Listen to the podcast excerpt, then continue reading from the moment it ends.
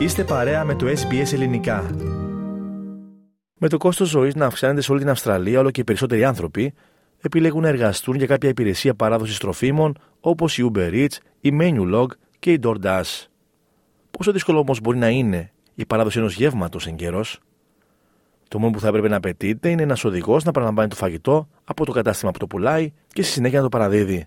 Όμως δεν είναι τόσο απλό.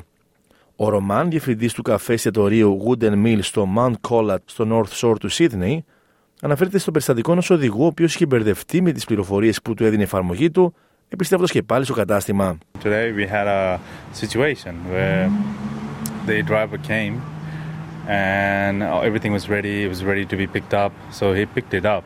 So he goes out. It's today. So he goes out and then he comes back in five minutes and says me like he's new in Uber Eats and he's confused about the app saying him like the address is too far away and he was a bit lost. So he had no idea and it was it was tough for him. He had no idea. Αν και αυτό το περιστατικό φαίνεται να είναι ένα ειλικρινές λάθος ενός άπειρου οδηγού, σε άλλες περιπτώσεις τα γεύματα χάνονται. Ο Μοχάμετ, ιδιοκτήτης του Ακάουι Λιμπανής Cuisine and Seafood στο προάστιο Λακέμπα, αναφέρει πως μία ή δύο φορές την εβδομάδα κατά μέσο όρο αντιμετωπίζει προβλήματα με οδηγούς που παραδίδουν τα προϊόντα του. We have uh, so many problems with them. Some of them, like we got uh, order, say two bags or three bags of food. Sometimes they deliver one, and they take two.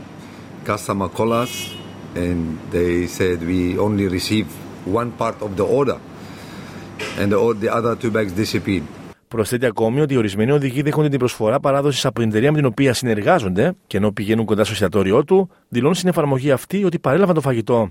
Λίγο αργότερα επιβεβαιώνουν στην εφαρμογή ότι παρέδωσαν το γεύμα, αλλά εκείνο δεν παρελήφθηκε ποτέ από το εστιατόριο. Αυτό σημαίνει ότι ο οδηγός πληρώνεται για μια παράδοση που δεν έγινε, εξαπατώντας έτσι τον πάροχο υπηρεσιών παράδοσης φαγητού και επηρεάζοντας τον πελάτη. Like I have order for Uber or Menulog or Deliveroo, whatever. Mark on my tablet that the the order has been delivered, which is I still have the order here.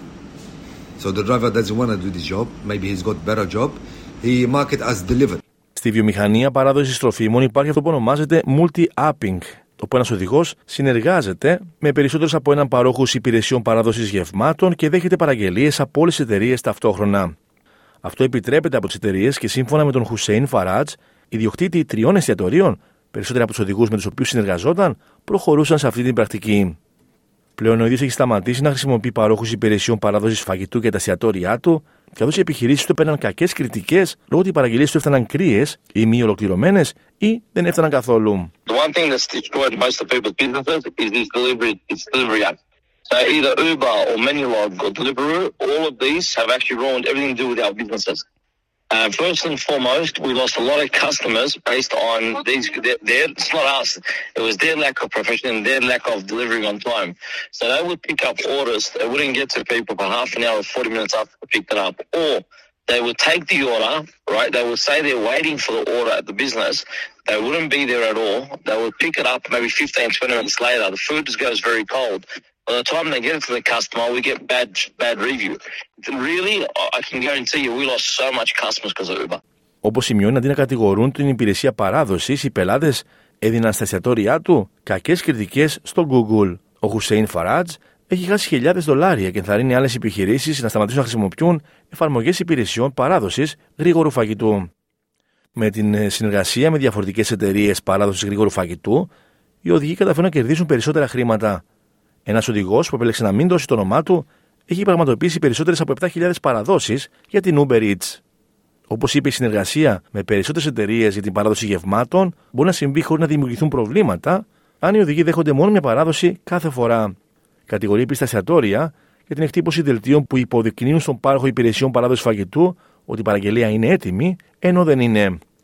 Παράλληλα, σημειώνει πως οι οδηγοί περιμένουν υπερβολικά πολλή ώρα και τελικά αναγκάζονται να ακυρώσουν κάποια παράδοση.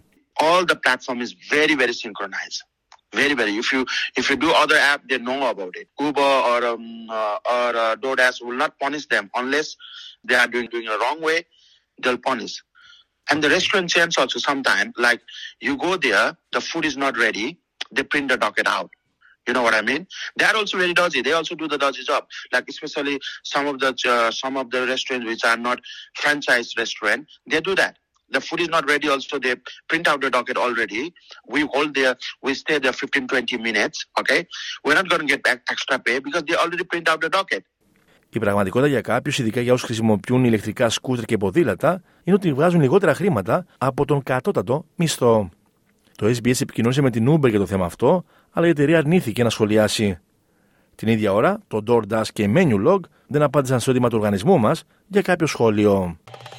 Κάντε like, μοιραστείτε, σχολιάστε, ακολουθήστε μας στο Facebook στο SBS Greek.